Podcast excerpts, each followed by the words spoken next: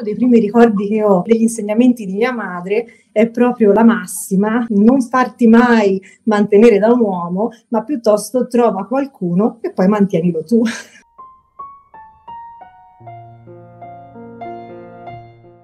L'avvertimento sull'indipendenza economica è rimasto un chiodo fisso per tanti, tanti, tanti anni. Per inseguire l'indipendenza economica, però, Sara finisce per perdere se stessa, i propri sogni, le proprie ambizioni, fino al punto di credere di poter rinunciare all'autonomia pur di realizzarsi. Io sono Annalisa Monfreda e questo è Rame, il podcast di una community che vuole sfatare il tabù dei soldi conversando.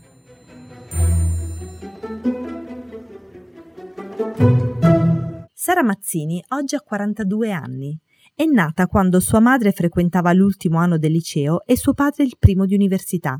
I genitori non avevano una vera indipendenza economica e quando la trovarono tutti i nodi vennero al pettine.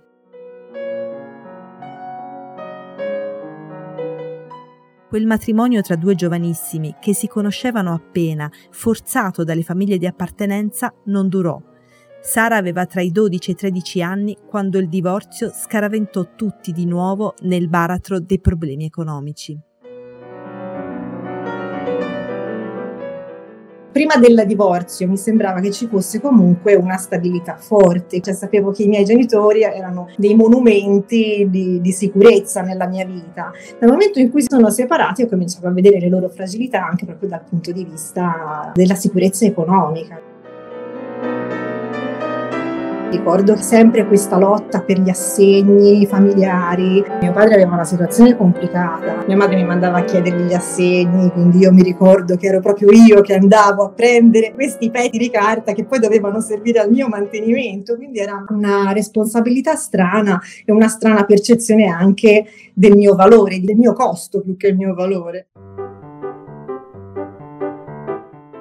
Quando Sara finisce le superiori, entrambi i genitori si sono già rifatti una famiglia, hanno figli piccoli e bisognosi di cure. Sara ha una sola certezza: se vuole fare l'università deve pagarsela da sola, e vuole farla con tutte le sue forze, anche per portare a compimento l'ambizione dei suoi stessi genitori, che, entrambi bravi a scuola, avevano dovuto interrompere gli studi per crescerla. Su di me puntavano tutti e anch'io ero contenta, perché sarei stata la prima laurea in famiglia. Così Sara si iscrive a psicologia grazie a una borsa di studio e intanto inizia a lavorare, prima la babysitter, poi la barista, poi l'insegnante in una scuola elementare grazie al diploma magistrale. A quel tempo viveva a casa di suo padre, in una stanza in condivisione con una sorellina neonata e una sorellastra di otto anni. Doveva pagarsi l'università, gli spostamenti, lavorare, studiare. Dopo due anni l'università le sembra più un intralcio all'indipendenza economica che un trampolino per i suoi desideri. Così decide di lasciarla. Ha ventuno anni e va a vivere a Milano col suo ragazzo, il primo amore della sua vita, che le trova lavoro in un pub. Per cui io ho lavorato per sei mesi in questo pub, entravo alle sei del pomeriggio e finivo fra le due e le tre di notte. Lì non avevo un vero contratto, quindi è stato un po' come un tornare indietro e infatti è stato difficile perché poi mi sono ritrovata e con questo ragazzo ci siamo lasciati e io ero lassù, da sola, completamente da sola. Non era la mia vita, non era il mio posto in cui ero cresciuta. Sara torna a Firenze, ha ventitré anni, ma non c'è posto per lei in nessuna delle case dei suoi genitori, ormai piene di altri bambini. Così va a vivere da sua nonna. Sono stata lì per sei anni, ma è stato un trauma grosso, perché appunto io ormai avevo sperimentato la mia indipendenza e ero di nuovo in casa di qualcun altro, quindi dovevo sottostare alle regole di qualcun altro, non potevo gestire le cose come ero abituata a gestirle.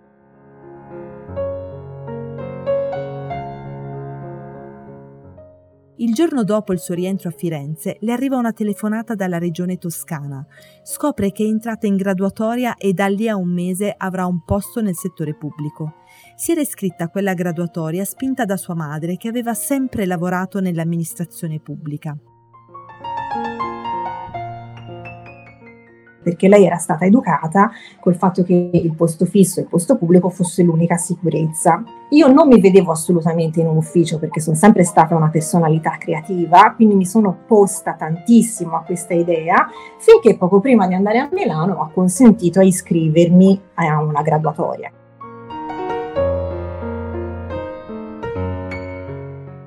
Per sei anni Sara fa la dipendente pubblica dalle nove alle diciassette e in tutto il resto del tempo scrive per il suo blog e per alcune riviste.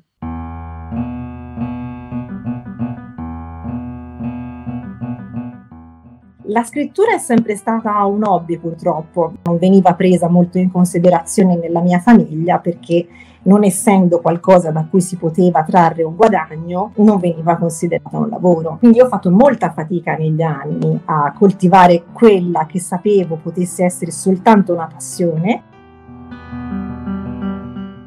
L'indipendenza economica ormai l'ha raggiunta, ce l'ha in tasca, ma in qualche modo ha perso se stessa.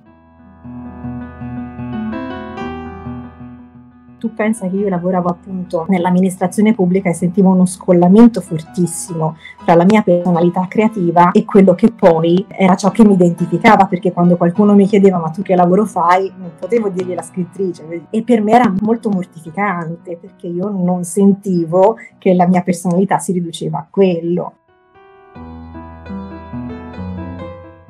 E a quel punto, all'età di ventinove anni, che Sara incontra a Firenze l'uomo che sarebbe divenuto suo marito.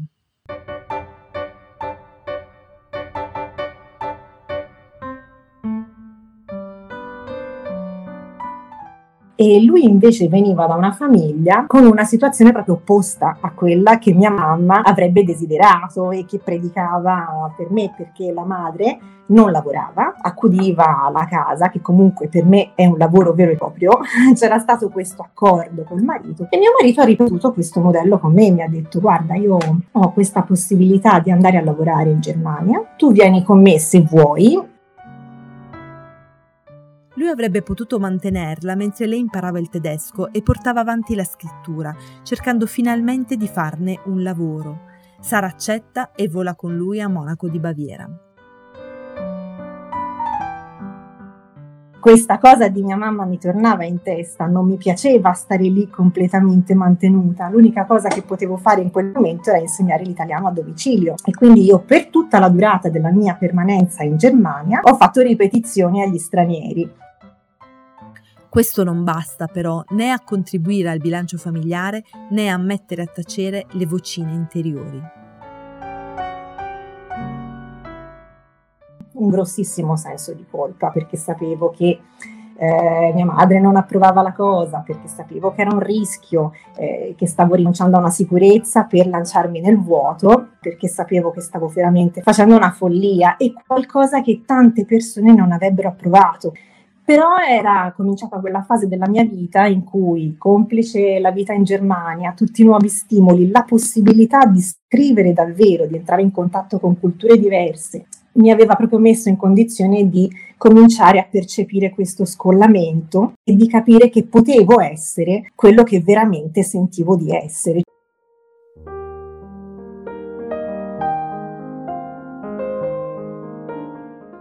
Ed è proprio durante questo periodo privilegiato che Sara riesce a portare avanti ciò che poi è divenuto il suo lavoro. Con un solo lavoro, cioè il suo, ci potevamo mantenere entrambi. Quindi noi avevamo lo stipendio, avevamo l'appartamento pagato perché la ditta lo pagava, e io effettivamente ho vissuto quella che ho definito la mia stagione da ricca. Poi ricca non ero, ma sicuramente privilegiata.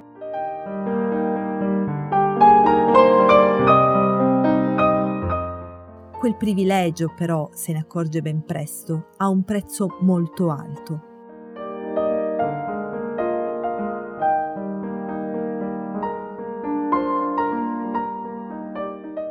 Purtroppo noi siamo schiavi di una serie di costrutti mentali, per cui io non do la colpa a nessuno, do la colpa proprio alle sovrastrutture in cui viviamo, per cui a un certo punto, non so bene da parte di chi, probabilmente abbiamo collaborato in sinergia, si è reso necessario il fatto che io, per giustificare questa mia condizione di non lavoro, mi occupassi interamente della casa. Mutuo, un mutuo accordo che si è formato fra di noi era proprio quello: eh, da parte sua io lavoro, da parte mia io mi occupo della casa. Era una divisione estremamente netta.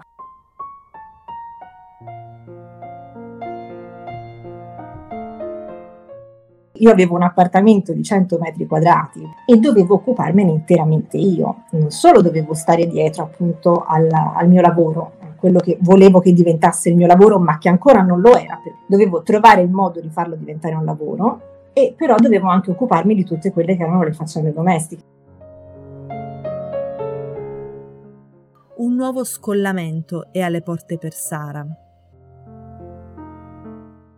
Io stavo cercando di costruirmi un terreno da intellettuale, da pensatrice. Di nuovo sentivo uno scollamento forte fra la mia personalità e il mio modo di vivere. Mi sembrava di, come si suol dire, predicare bene e razzolare male, quindi di parlare di conquiste, di come dovrebbero vivere le donne, e poi di ritrovarmi autosegregata, perché poi era una cosa che io mi ero prestata a fare, dietro le faccende domestiche.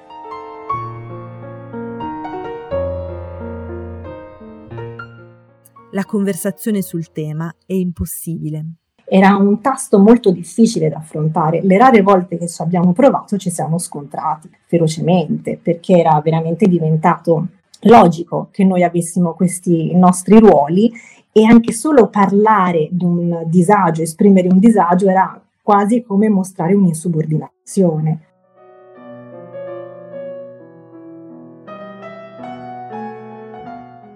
Poi c'è stato un momento in cui io ho capito che se volevo continuare ad avere quella vita e quei privilegi dovevo stare zitta, non dovevo parlare dei miei disagi. E infatti la cosa stranissima è che avevo sviluppato una specie di patologia per cui avevo problemi alla gola e mi sembrava di star diventando proprio muta, perché non riuscivo a esprimere quello che veramente sentivo, anche perché appunto per un senso di colpa io pensavo non fosse legittimo esprimere quel disagio che avevo. Siamo andati avanti sei anni, di cui gli ultimi tre anni in totale silenzio. Stavamo diventando completamente estranei.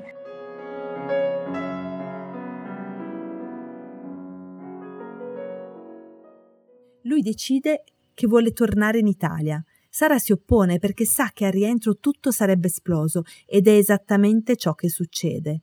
Vanno a vivere per sei mesi dai genitori di lui, poi decidono di comprare casa. Sara capisce che se vuole compiere quel passo enorme deve essere onesta con lui su ciò che sente veramente, sul disagio che ha provato in tutti quegli anni.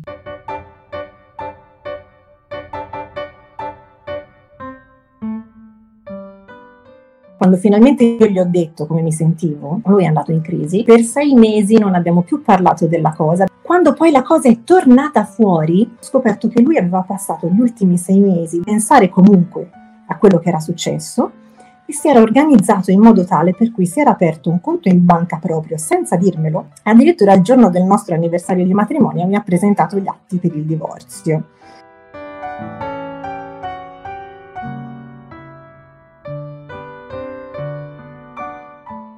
E in quel momento il suo grosso atto di amore è stato: guarda, ti libero. Ha preso tutti i suoi mh, documenti, li ha separati dai miei, mi ha creato un faldone apposta, perché si era sempre occupato lui dei nostri documenti in comune. Come aveva visto accadere da bambina ai suoi genitori, inizia con il divorzio un periodo finanziariamente difficile.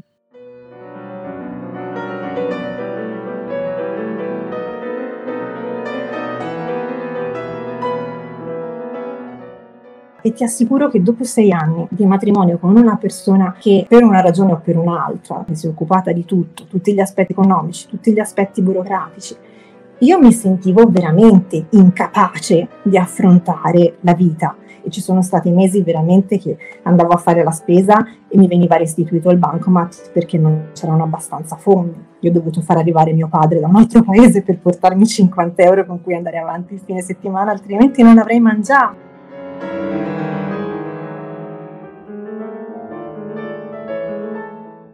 Però è stato un periodo edificante della mia vita, perché mi ha fatto proprio capire che io ero in grado di andare avanti anche da sola. Sara trova un lavoro bellissimo in un centro fitness a Firenze che unisce due sue grandi passioni, la scrittura e lo sport.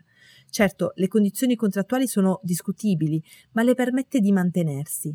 Per abitare in città e fare a meno di un'auto, ormai quarantenne va a convivere con tre inquilini, dieci anni più giovani, e con loro affronta tutto il periodo della pandemia, recuperando l'adolescenza che non aveva mai avuto.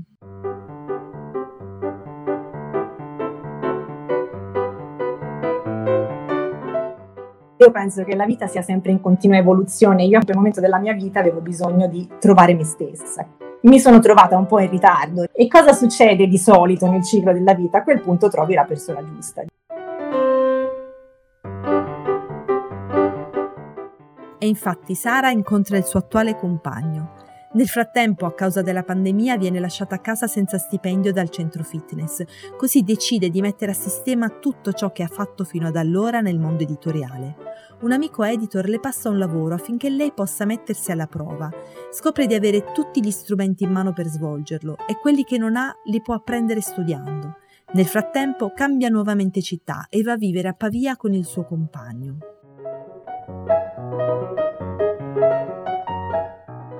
Dagli errori del passato, grazie al cielo, si impara. Io mi fido moltissimo del mio compagno, però noi abbiamo eh, ciascuno il proprio conto, ciascuno la propria vita, ci dividiamo le spese in casa come possiamo, equamente rispetto ai nostri stipendi, però appunto ognuno ha la sua indipendenza.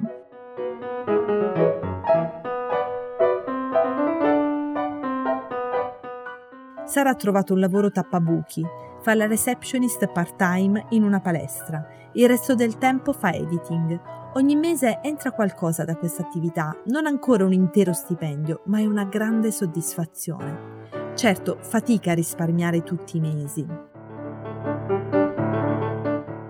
Ho imparato col tempo che quando arriva qualche ingresso extra lo metto subito da parte.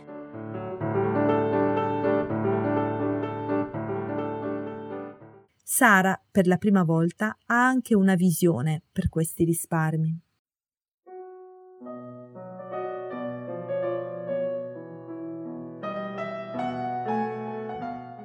Io vorrei riuscire a mettere da parte eh, un piccolo capitale per avviare una società col mio compagno, che anche lui ha cominciato a lavorare come editor, e abbiamo questo sogno che adesso non ci sembra più tanto irrealizzabile, sarà che siamo in due a perseguirlo e ci sproniamo a vicenda, di aprire una società che possa essere un'agenzia letteraria. E questo è quello per cui sicuramente vorrei mettere da parte dei soldi, e quelli che ho già messo da parte sono destinati a questo. Non è facile per niente, però è una spinta motivazionale forte, perché comunque dopo anni e anni eh, passati a dover fare dei compromessi fra la tua immagine pubblica e la tua immagine interiore, finalmente entrambi riusciamo a capire che eh, quello che siamo davvero possiamo anche metterlo a servizio del nostro lavoro.